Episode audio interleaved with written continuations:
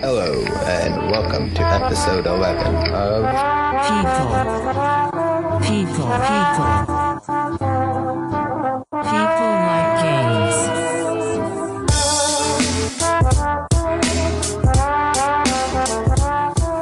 What's Up, What's Up, and welcome back to another episode of People Like Games. I'm your host, Solo, and as you can tell, uh, Lilo is not joining us for today. He had to take a bit of a sabbatical for the evening, however, or the day, whichever time you're listening. Uh, However, he will be back with us for our regularly scheduled programming on Friday. Uh, and just a note about the show moving forward. Uh, on this episode, uh, the first of the week will be airing on Tuesday, uh, beginning next week. And the episode on Friday will remain on Friday. So it will be Tuesdays and Fridays and we're also going to be introducing a interview segment. I don't know if we're going to add that to the existing episodes or it will be uh, an episode by itself. Maybe I'll see what people like. Uh, haha. See how that goes. But regardless, actually, leave me some feedback. Let me know what you guys think, what you prefer. As you see, we've sort of dialed down the show, so you're sort of getting a weekly, a bi-weekly news audio newsletter, rather, which is the best way to put it, I guess. And uh, if you listen to both episodes over the course of the week, you'll find that you pretty much know exactly what all the most important stories are uh, in multiple spheres of the industry, uh, more or less. Um, uh, and so just before we get into the show, don't forget we're on Twitter at People Like Games. Uh, feel free to hit us up, say hello, don't say hello, and um, same time, we are on iTunes and Google Play. So subscribe and leave a good review. Leave some love so we can climb to the top of the charts and I can see this podcast in somewhere in the top 200 list and be like, oh, that's me, that's me. But regardless, on to the show. We're going to begin with Dragon Ball FighterZ, which was a topic of hot discussion in our last episode with Lilo and I wondering whether there was going to be local multiplayer. Apparently there is, which is pretty wonderful to hear and to play. Uh, the game, if you're not familiar, is a three. Obviously, you're going to have to be familiar. It's a three-on-three fighting game using Dragon Ball Z and uh, expanded universe characters. It has a lot of characters I'm not familiar with to a degree because I don't put, watch Dragon Ball Super, but it in comparison to a lot of the previous Dragon Ball Z games. You know, I was a big fan of the Budokai series, but all in all, it is the best adaptation of the material to date. And it has, or it very much carries a sort of spiritual legacy of the three on three fighter of Marvel vs. Capcom 2 and Marvel vs. Capcom. Uh, and that, th- that Marvel vs. Capcom 3 and above ended up losing and sort of morphing into this weird whatever it was. But you got to love a 2D fighter uh, with these weird, unique graphics. I mean, the graphics are just outstanding. That's the first thing to be noted. The gameplay is really fun. It's really intuitive. It's really simple. Uh, I think it's a little too simple. I don't know how that's going to end up faring f- precisely for the competitive scene. Uh, maybe there's a lot of competitive aspects to it in terms of the timing and the blocking and the attacking the abilities. I'm going to have to watch a little bit of these early tournaments and get a feel for it. Because from what I played, it was more or less sort of a little button mashy, but that maybe that's because I suck rather than anything wrong inherently with the game. So that's always that's always uh, that's always something I, I, I got to keep in mind when reviewing a game. Like, did I suck at this or was this a bad game? So uh, we're gonna give the game the benefit of the doubt. Uh, the gameplay is fun. Storyline is original. Uh, apparently, uh, not apparently. Uh, in the game, you end up sort of starting out as uh, a disembodied soul that has somehow become fused to Goku, and then you go with Bulma and you travel the globe to, you know, fix what is happening for more or less without giving you any spoilers. Um, great game, well worth playing. it's going to have a, a, pr- a, pretty great shelf life. I mean, it's it's already broken the most amount of concurrent players on Steam for a fighting game. It's at something at almost uh, ranging at forty five thousand people. Uh, very impressive, especially coming on. I think it was almost 48. as, as you heard, uh, the Dragon Ball FighterZ uh, PC version ended up being delayed literally an hour plus. I guess they were doing some last second changes uh, or formatting, whatever the case is. But they ended up getting out and people love it.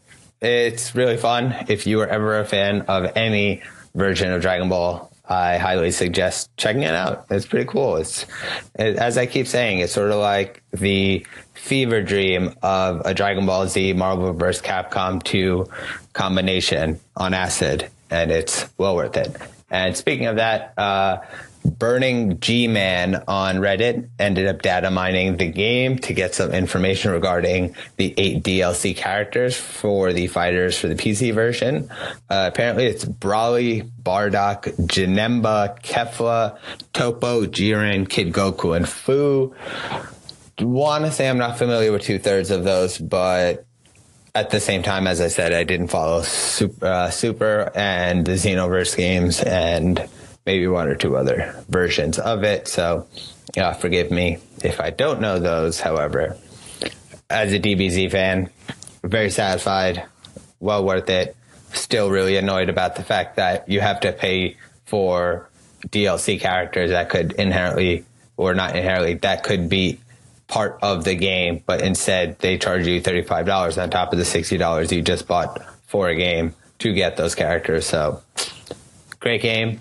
Shame on your business model. Anyway, next up, Microsoft, as you know, uh, was recently in the news for the Game Pass, which ended up putting all of their first party titles and whatever their library was onto their online rental platform, which is sort of $10 a month, and you can get access to their entire library. Pretty ingenious, but as you can tell, they also have a pretty glaring weakness with the Xbox One and the One X, I guess which is the fact that they don't have any really wonderful first party uh, titles. And that is becoming pretty glaringly apparent, which, you know, that's not to discount Sea of Thieves, which was also data mined recently and is coming out March 20th. And this is time perfectly to build up momentum for the game and to get more players involved. But it is a issue because, uh, as I was saying, Sony has a pretty damn good spring lineup set up. It has Spider Man, God of War, Detroit Becoming Human. I think there's, there's, way more titles. I'm just off the top of my head. That's three games that people would buy within the span of a week. And Xbox has Sea of Thieves, which now they're who's going to buy a game if you can get it on Game Pass? Literally every Xbox owner should just own a Game Pass. And so if you have every owner, they killed the retail market. That's that's for sure. But that is a curious decision needed to happen. It will sell more consoles. They're going to focus on selling more hardware in terms of controllers and customizable this, that, the other. And then they can just do downloadables in games, which people will be more willing to pay for because they're not paying for the game, which I've been saying all the time uh, and which I will make a point of when we get towards Overwatch. And literally every single time we talk about Overwatch will be my main point. But regardless, uh, as I was saying, uh, they're rumored to be looking to buy a first party uh, publisher, which is going to be either EA or Valve. That's obviously just rumors. Uh, it's reported on from a few places. However, uh, they, I guess, are good uh, tries, but I think maybe Microsoft is going to be better served doing something like what Nintendo did, which was take the Wii U failure on the chin and just turn it around with the Switch. And Xbox should, instead of trying to buy another publisher, which let's be honest, I want to say I don't want more EA games because you know they're going to really justify microtransactions and in-game purchases by nature of the fact that you don't have to pay for the games anymore and that they're ten dollars. So there may be a, a, sort of Faustian bargain going on here with the fact that they're doing this and we just don't see the dotted line uh, or you know the fine print on this just yet. And you know i'll be the first one to admit i'm 100% for it. I've literally signed up for the game pass before. And my first complaint was this library is is terrible. Like if they had a larger library i think this would be well worth it. And so having solved that problem i mean let's see what ends up happening with the business model of games moving forward. As you can see this is going to be a multi-variable issue that i definitively plan to follow through because this sort of fundamentally alters the business model of games moving forward and looks to me like people are looking at as i said i did a, a segment on this a couple of weeks back of games as services which is going to be you know paying a monthly service and then having sort of in-game sort of purchases to be able to maybe compete or whatever the case is and we're going to see in a couple of months we'll be like hey i'll, I'll pay full price for a game as long as they don't you know shiv me with their microtransaction policy to be competitive in multiplayer. So we'll see. We'll see which we'll see who wins in the end but i'm going to be covering that line pretty pretty closely. And so we'll see if microsoft buys ea or valve or if they're just throwing out rumors to get people excited in general. I don't know. We'll see. You know they have the new uh, vice president gaming. We'll see. We'll see with that one, but I'm going to be on it. Anyway, uh, speaking of Valve, uh, they recently uh, appealed against a $2.4 million fine that extends a further four year legal battle for them in Australia.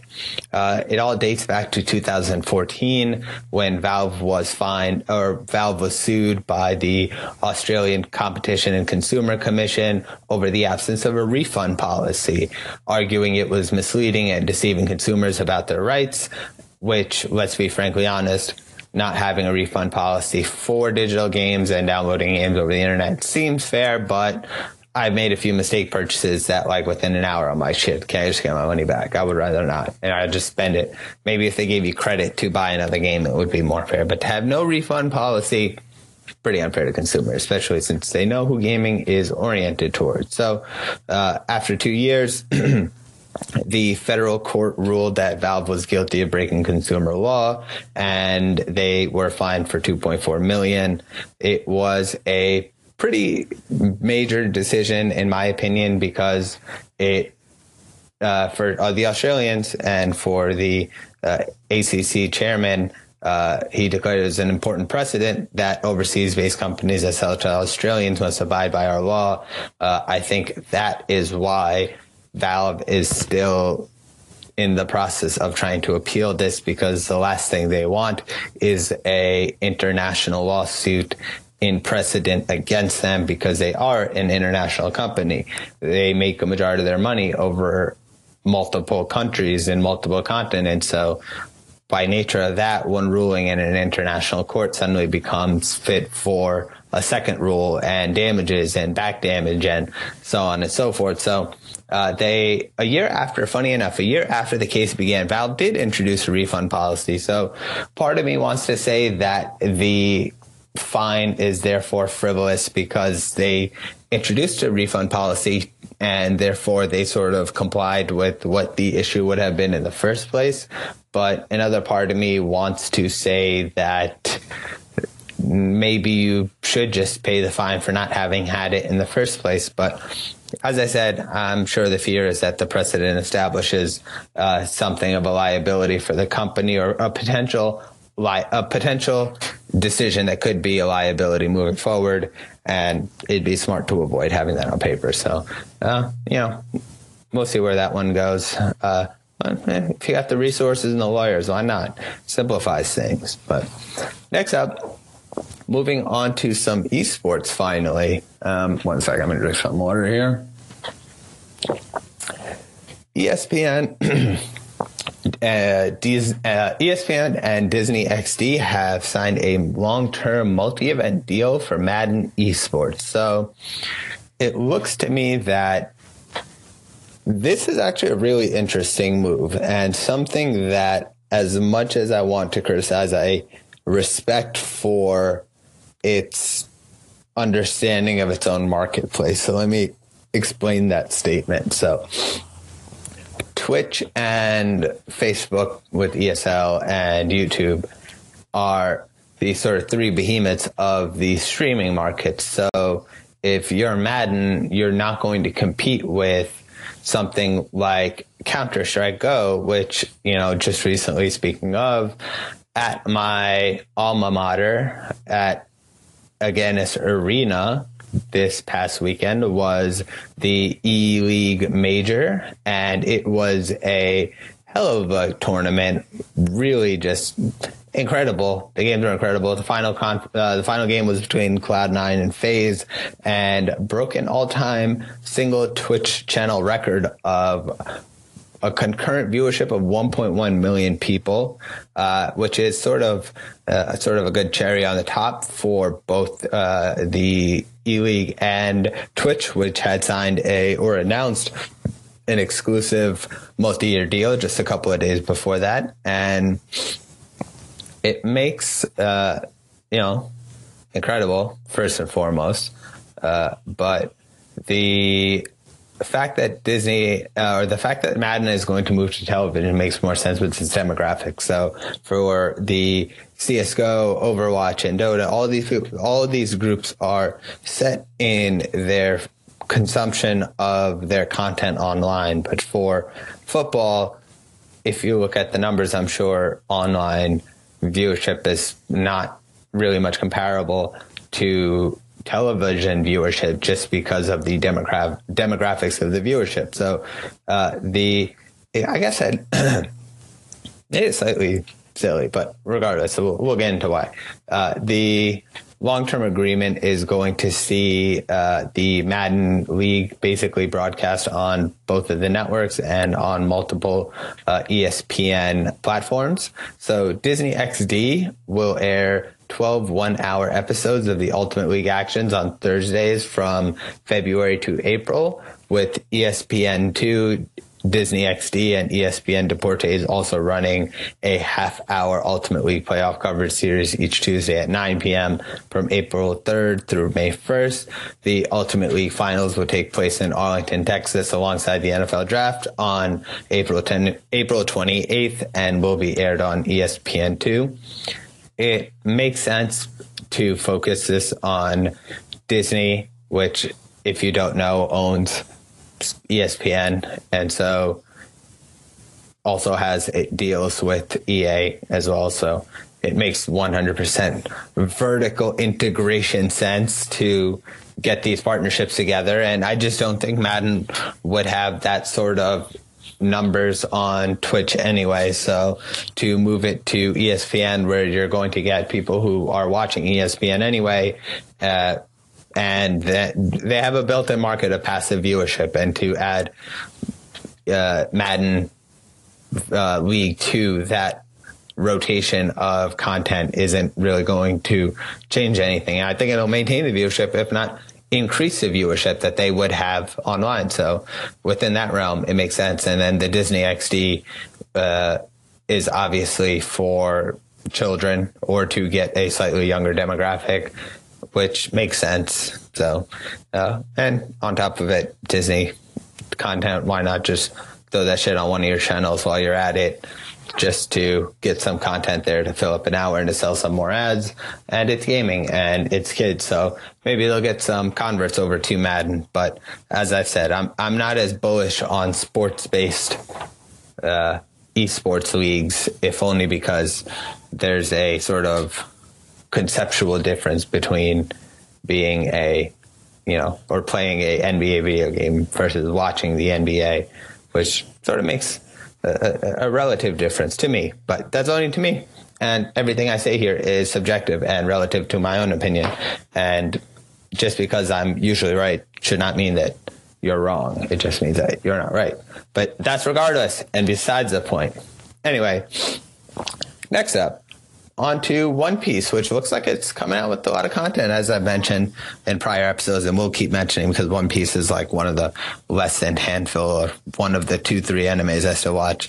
Uh, that a mobile phone version of the game is coming, and this ties back to what I mentioned uh, even earlier with the uh, Sea of Thieves uh, comparison to PUBG and how the online multiplayer ability is going to be a or maybe maybe maybe I've not mentioned that. Maybe see, Sea of Thieves has a, a PUBG potential because of its massive multi-online uh, component and the ability to work together. So when you look at now, as I'm mentioning One Piece, that's why I uh, had been mentioning the uh, the co-op part, which is the fact that for this mobile game called Bounty Rush, you play with four people, either with friends or randomly, and you fight in sort of a Dynasty Warrior style game to pick up berries or something else. So you just basically Dynasty Warriors with three friends on your mobile game with One Piece characters. Pretty ingenious, but it's only ingenious because you can play with your friends. So if you are, think about it like if I'm playing Overwatch, if my friends or you know i'm going to mention overwatch because i'm about to get into an overwatch story here. If i mention overwatch uh, and i'm like oh let's get on either they're on or we're just going to have to hop on. But if i text someone i say hey let's play a quick game. There's no lag time. There's literally okay let me go to my phone.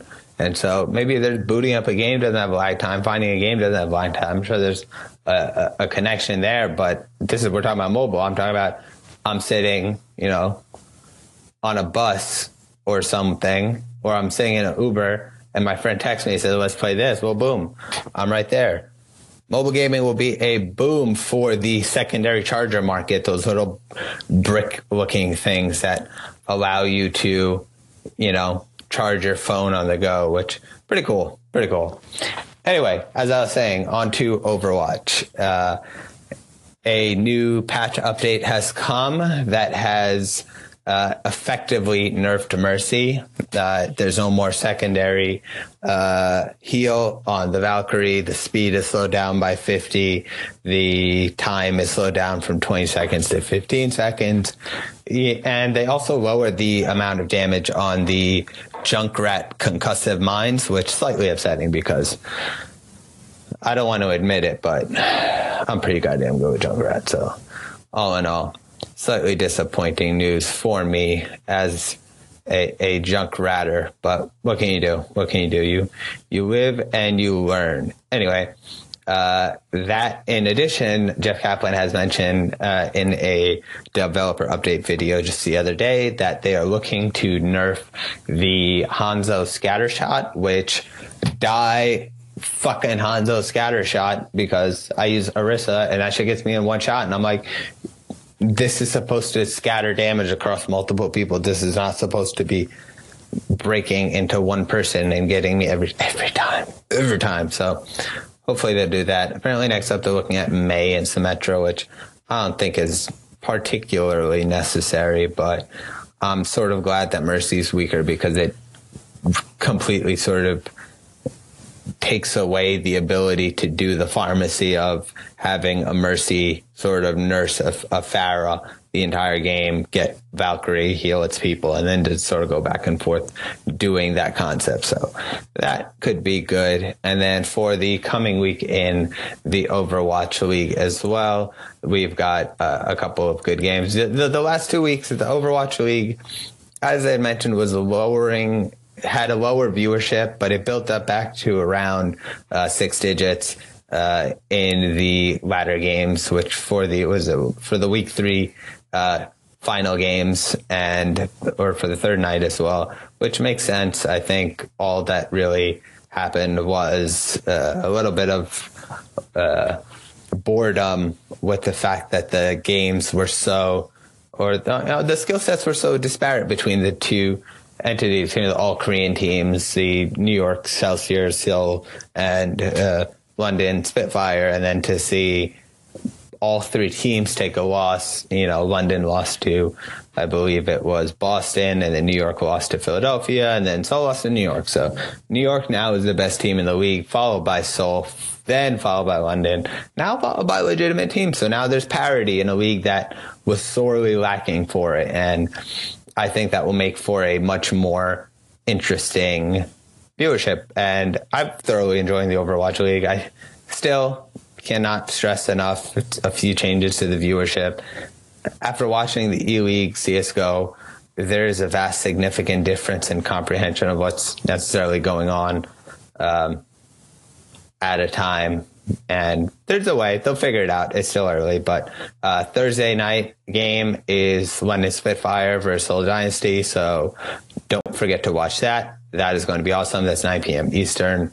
And last up, and to round out this day's news, we have Facebook coming in heavy to the streaming or the gaming streamer market. So basically, uh, having to shift away from news with the whole Facebook Russian propaganda thing and the whole fake news uh, debacle. They are trying to get a, and you know, now that they own Oculus, they're technically in gaming, but uh, they're trying to build the architecture for basically creating a Twitch competitor. Uh, as you know, they recently signed a an exclusive deal with the ESL for broadcasting rights, and uh, it is going to be slowly rolling out tools to allow uh, they uh, to allow uh, streamers to come on over. So uh, there's a wait list that you can sign up for now, and they're going to be testing out certain payment models like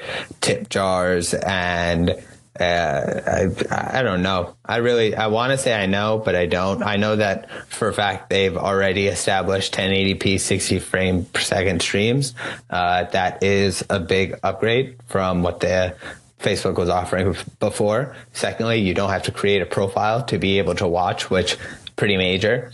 If they set it up as a separate entity, maybe I would be more comfortable with it, but Facebook has this disturbing habit of needing to make everything a Facebook product. Why don't you just fucking set up a subsidiary and just run it through there? But that's more on Facebook than anyone else. But anyway, uh, the, that should be interesting.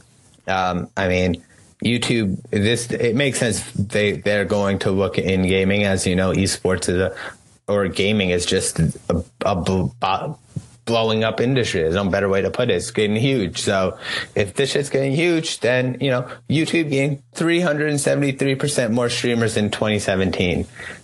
But Twitch still dominates. So when you have, you know, that many potential people trying to vie for space in content, then how does that, you know, how does that end up happening?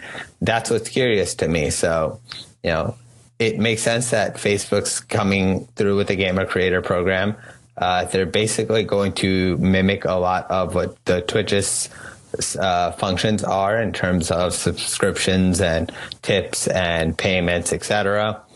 I don't know how the culture of gaming and the personality around some of these streamers technically lines up with Facebook, which is the only thing. So like it made sense more to me with YouTube, but Twitch is perfectly situated. But simultaneously, I don't want anyone having a monopoly or a relatively, you know, effective monopoly on on streaming content, which is what Twitch has. And so in in the name of not allowing a monopoly to exist, yeah, I take some competitors who I think Facebook is the ideal. No, but you know, if they're paying, why not? Like that makes sense. That works out. And so if they're paying, that's useful. But simultaneously, it, it, it looks to be seen how they roll it out. I think it wouldn't surprise me if Amazon tried to get into it as well moving forward because they have an infrastructure there as well to support it. But, you know, it stands to be seen what Facebook can roll out that is going to equal Twitch and how they're going to get a younger generation that if you're on Twitch, I'm you're probably using Snapchat.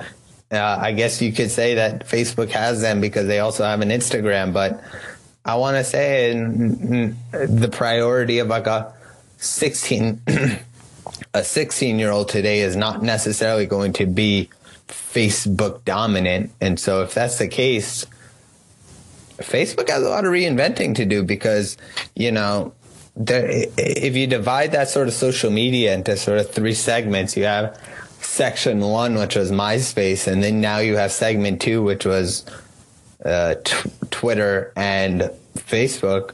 Facebook may just become the, the you know, what's it called? The MySpace of the third era of social medias because it's uh, it, the demographics not there at a younger group for our for a predominant number of the world, yeah, I'm sure because just as the world starts getting better internet connection, they get even more plugged into social media too. So their shit's going global, but that is all an irrelevant rant that is completely unrelated to what I was just saying.